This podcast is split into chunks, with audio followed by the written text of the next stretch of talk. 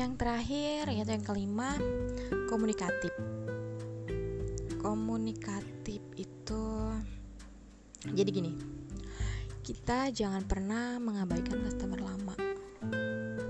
Karena kita bisa memprospek mereka ulang, memprospek mereka kembali untuk membeli produk kita selanjutnya. Bahkan mungkin mereka bisa mengajak saudara-saudara mereka untuk beli di kita bahkan uh, kita juga bisa mengajak mereka untuk ikutan gabung menjadi reseller.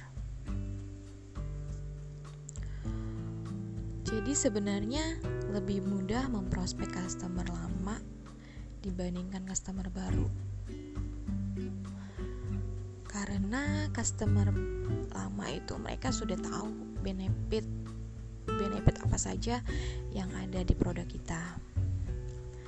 Jadi kemungkinan berhasil untuk memprospek mereka ulang untuk memberi produk kita selanjutnya itu kemungkinan berhasil gitu. Eh, penolakan-penolakannya kemungkinan sedikit seperti itu dibandingkan kita harus memprospek customer baru.